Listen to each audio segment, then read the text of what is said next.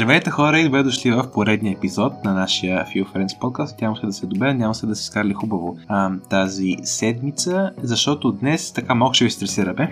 Си говорим за един доста спощаващ на моменти роман, именно Франкенштайн на Мери Шели и ще коментираме до каква степен той поставя философски въпроси. С Пепи. Пепи, здравей!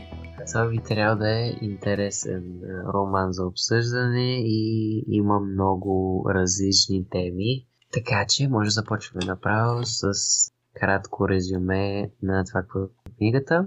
Както той разказа, това е роман на Мери Шери, Мери Шели, а който през 1818 година първоначално е публикуван анонимно. Романът проследява в началото а, Робърт Уолтън, като в поредица от негови писма, той е капитан на кораб пътуващ към Северния полюс, той разказва на сестра си в Англия за хода на опасната си мисия. В началото тя е успешна, но е прекъсната от непроходими ледници. Паднал в капан, Уолтън среща Виктор Франкенштайн, който пътува с кучешка шейна през леда и е отслабнал от студа. Уолтън го взема на борда на кораба, помага му да се възстанови, чува странната история за чудовището, което Франкенштайн е създал. Виктор първо описва ранния си живот в Женева. В края на блажето си детство, прекарано в компанията на Елизабет Лавенза, негова братовчетка в изданието от 1818 и в изданието от 1831 тя му е осиновена сестра и приятеля му Хенри Клервал. Виктор постъпва в университета в Инголштад, за да учи натурфилософия и химия. Там той е погълнат от желанието да открие тайната на живота и след няколко години изследвания се убеждава, че я е намерил. Въоръжен съзнанието, което отдавна търси, Виктор прекарва месеци в трескаво създаване на същество от стари части на тела от близкото гробище. В една кулминационна нощ в тайната на апартамента си, той вдъхва живот на своето творение. Когато обаче поглежда към чудовището, което е създал, гледката го ужасява. Неспокоен сън, прекъсван от призрака на чудовището, който се извисява над него, той избягва на улицата и накрая се лута в разкаяние. Виктор се сблъсква с Хенри, който е дошъл да учи в университета и отвежда приятеля си в апартамента си. Въпреки, че чудовището е изчезнало, Виктор изпада в трескава болест. Разболял се от ужасното си деяние, Виктор се подготвя да се върне в Женева при семейството си и да оздравее. Точно преди да отпътува от Инголштат обаче, той получава писмо от баща си, в което му съобщава, че най-малкият му брат Уилям е бил убит. Покрусен от скръп, Виктор бърза да се прибере от дома. Докато минава през гората, където Уилям е бил удушен, той вижда чудовището и се убеждава, че то е убиецът на брата. Пристигайки в Женева, Виктор открива, че Джастин Морис, добро, нежно момиче, което е било осиновено от дома на Франкенштайн, е обвинена. Тя е осъдена и екзекутирана въпреки твърденията й за невинност. Виктор се отчаива, чувствайки се виновен, че чудовището, което е създал, носи отговорност за смъртта на двама невинни близки. С надеждата да облегчи скръпта си, Виктор заминава на почивка в планина. Един ден, докато е сам и прекусява огромен ледник, чудовището се приближава до него. Чудовището признава, че е убил Уилям, но моли за разбиране. Самотно, отхвърлено и изоставено. То казва, че е нападнал Уилям в отчаян опит да нрани Виктор, своя жесток създател. Чудовището моли Виктор да му създаде партньор. Също толкова гротескно чудовище, което да му служи като единствен спът. Първоначално Виктор отказва, удостоен от мисълта да създаде второ чудовище. Чудовището обаче е красноречиво и убедително и в крайна сметка убеждава Виктор. Да се връща в Женева, Виктор заминава за Англия, предложен от Хенри да събере информация за създаването на женско чудовище. Оставяйки Хенри в Шотландия, той се самотява на безлюден остров и с неохота се опитва да повтори първия си успех. Една нощ обаче, обдет от съмнение за моралността на своите действия, Виктор поглежда към прозореца и вижда довешето, което го гледа с плашеща успив. Ужасен от възможните последици от, от работата си, Виктор унищожава новото си творение. Разделено чудовище се заклева да се отмъсти, като се заклева, че ще бъде с Виктор в сватбената му нощ.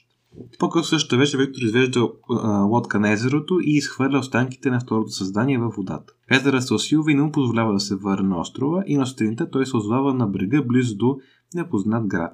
След като се, се съвзема, е арестуван и му съобщава, че ще бъде съден за убийство, извършено предишната нощ. Виктор отрича да е знал за убийството, но когато му показва тялото, той е шокиран, че вижда приятеля си Хенри Клервал с, а, с следа от пръстите на чудовището на врата. Виктор се разволява, изпада в бяс и треска и е държан в затвора до своето отреляване, след като е оправдан за което е оправдан за престъплението. Малко след като се завръща в Женева при баща си, Виктор се е жени за Елизабет. Той се страхува от предупреждението на щелщето за и подозира, че ще бъде убит в своята сватбена нощ. За да бъде предпазлив, той изпраща Елизабет да го чака. Докато чака чудовището обаче, той чува Елизабет да крещи и разбира, че чудовището е намеквало, че ще убие новата му булка, а не него. Виктор се връща от дома при баща си, който малко по-късно също умира от мък. Виктор се заклева да посвети осадъка от живота си на, на намирането на чудовището и отмъщението си и скоро тръгва да търси.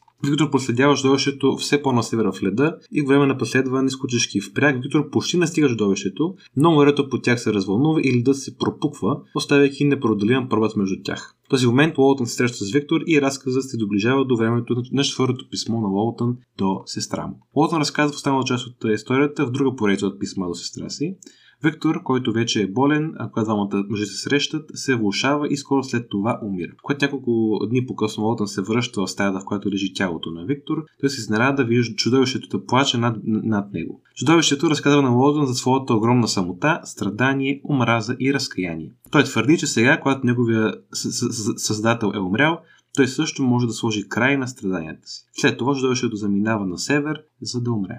Както обсъждахме с теб, много трагична история и много тежка да, за четене. Така че, а, да, надяваме се това да ви е резюме, да ви е дало една представа за, за какво ще говорим сега. А, мисля, че първата тема, която можем да засегнем тук и мисля, че тя е основна, е тази за границите на човешкото познание, защото в началото виждаме един много амбициран, много фокусиран Виктор, който иска да разбере същността на човешкото съществуване и я разбирам. Така че прави невероятно откритие. Обаче в последствие това невероятно откритие виждаме как всъщност се превръща в нещо, което му пречи през целия живот и го кара в крайна сметка нали, да се обърка и да се разбуде. Да, това е една много ранена интерпретация, началото на 19 век все пак, когато Мери Шели пише романа, за темата за границата на познанието, което е доста актуално, имайки предвид, че някакси сме на крачка две от това да имаме изкуствен интелект, който да има съзнание. Така че, да, книгата е по-актуална всякога и наистина е много трагичен факт, че на това, което прави Виктор, е феноменално е страхотно, може да каже човек. Той успява да преодолее границата на създаване на жива материя от неживата материя, нещо, което се опитва да се опитват много-много учени и поколения наред, векове наред. И би трябвало да кажем, че това е един феноменален момент в историята на, на цялото човечество, но също това се превръща в една лична и не само лична трагедия. И тук интересното е, че на практика трябва да попитаме, добре, познанието може ли да има морал? И какво предвид в това е, че може ли да кажем, че трябва да се поставим граници на това какво трябва да се опитваме да узнаем, в името на това да не се получат морални катастрофи, които стават в, в романа. Мисля, че като говорим нали, за наука, по принцип моят, моята идея за това, какво трябва да прави науката е да, да се развива. Нали. Логично е това. Имаме някаква идея и тя, тя трябва да се развие. Проблема тук къде идва е в начина по който тя ще се развие и върху хора. Защото това не би било, а, ако знаеш, че нещо не е сигурно, така да кажем, а, и подложиш някакъв човек на риск, това не би било морално. И това, което Виктор прави, да, те не са исти, не, не, не са живи хора.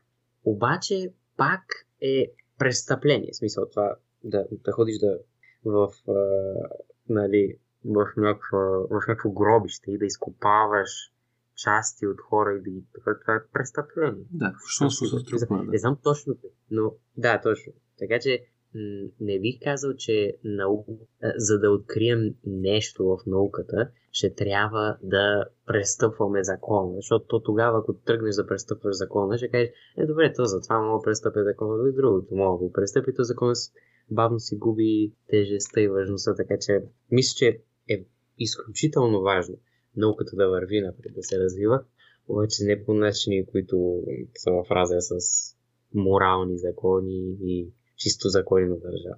Да, то дори, дори да не бяха закон, което би било много, много странно, но дори да не бяха, да, да имаш закон, т.е. да беше законно да може да прави това, което той го прави, би било неморално по обяснени причини. И да, наистина съм съгласен тук, че трябва да задаваме винаги въпрос, бе, това, което ние да направим като наука, морално ли? Защото както аз разбира морала, той е неизбежен, когато има комуникация между хора. В, в, в едно общество го има винаги, тъй като общество. Неизбежно всяко действие ще има морален аспект или може да има морален аспект. И следователно, тази романтична представа, която няма да крие, и мен, ако се все пак много хора какво е Франкенщайн, аз като го четох, знаех, че има някакво чудовище замесено, но все пак четох а, процеса, в който Виктор описва как създава чудовището, и исках да го направи, исках да видя какво се получи. Не просто интерес, аз имах симпатия към Виктор за това, което той се да направи.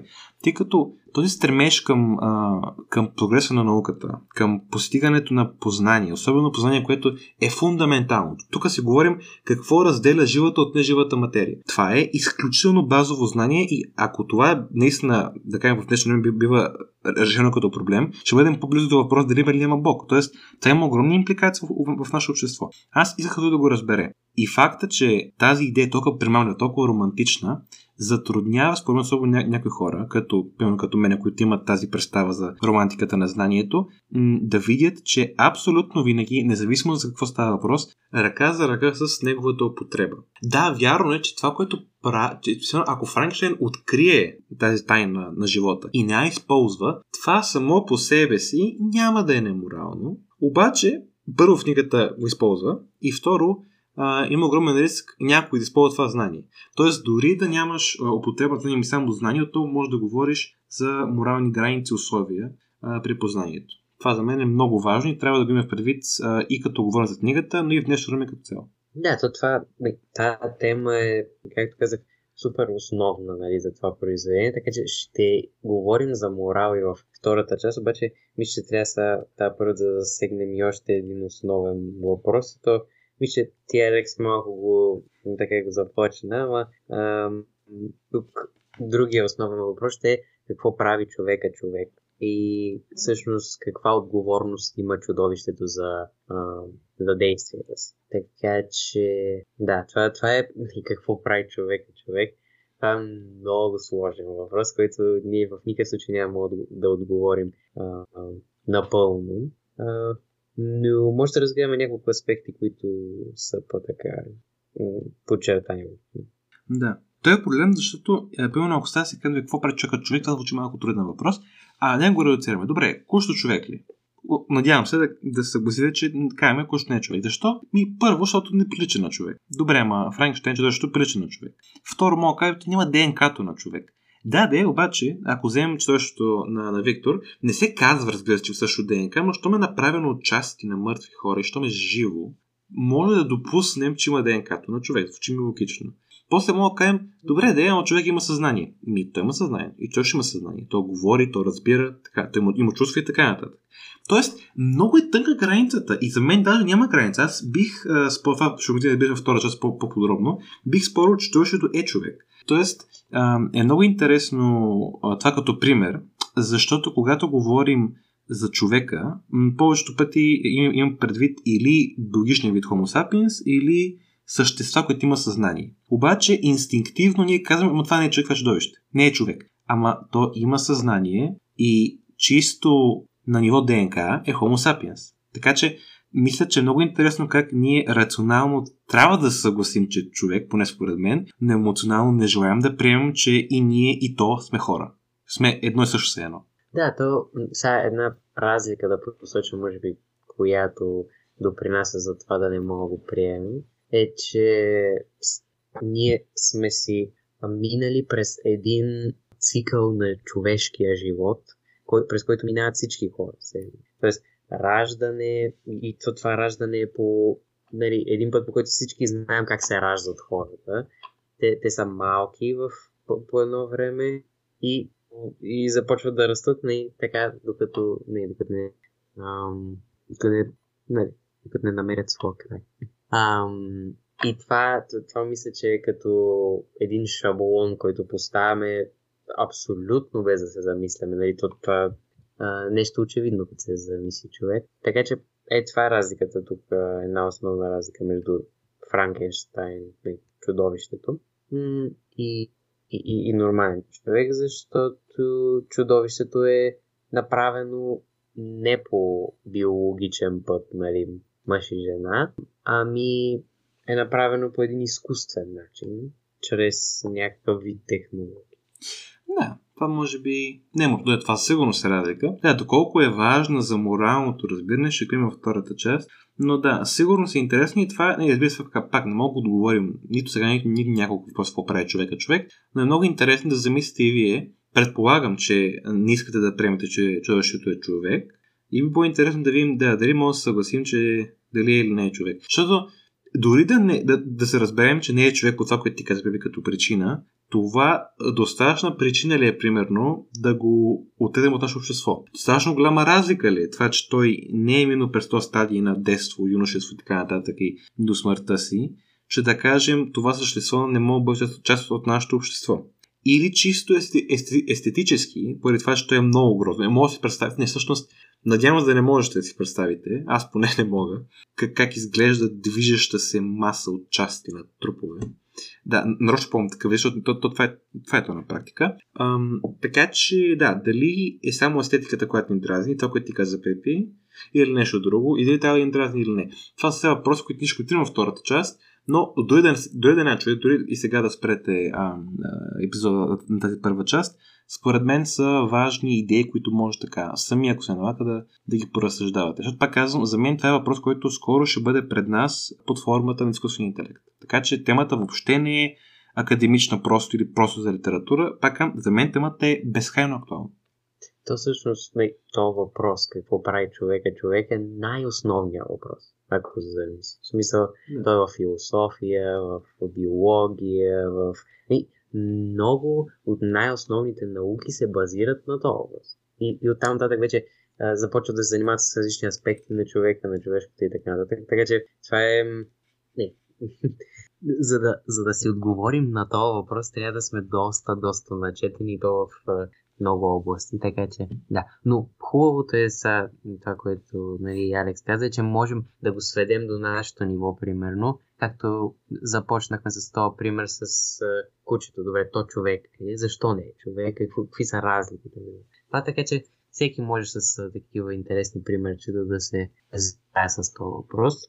И да, така, uh, бихме се радвали uh, си пуснете и втората част, защото там ще има доста по задълбочени въпроси и ще разсъждавам върху тези интересни теми, които сега засегнахме. Така че да, надяваме се да, да ни слушате и втората част, а ако не, се надяваме да, да ви е харесва тази първа част, да се замислите по тези интересни и основни да, то това са на тези по-кратки първи части, да, ако нямате време да да чувате цяла дискусия, да ви дадем такива провокативни въпроси, в които вие да разсъждавате самостоятелно извън нали, този, този подкаст. Да, а ще видим скоро втората част, а ако не, до следващата събота от нас. До, до тогава, чао, чао. Чао, чао.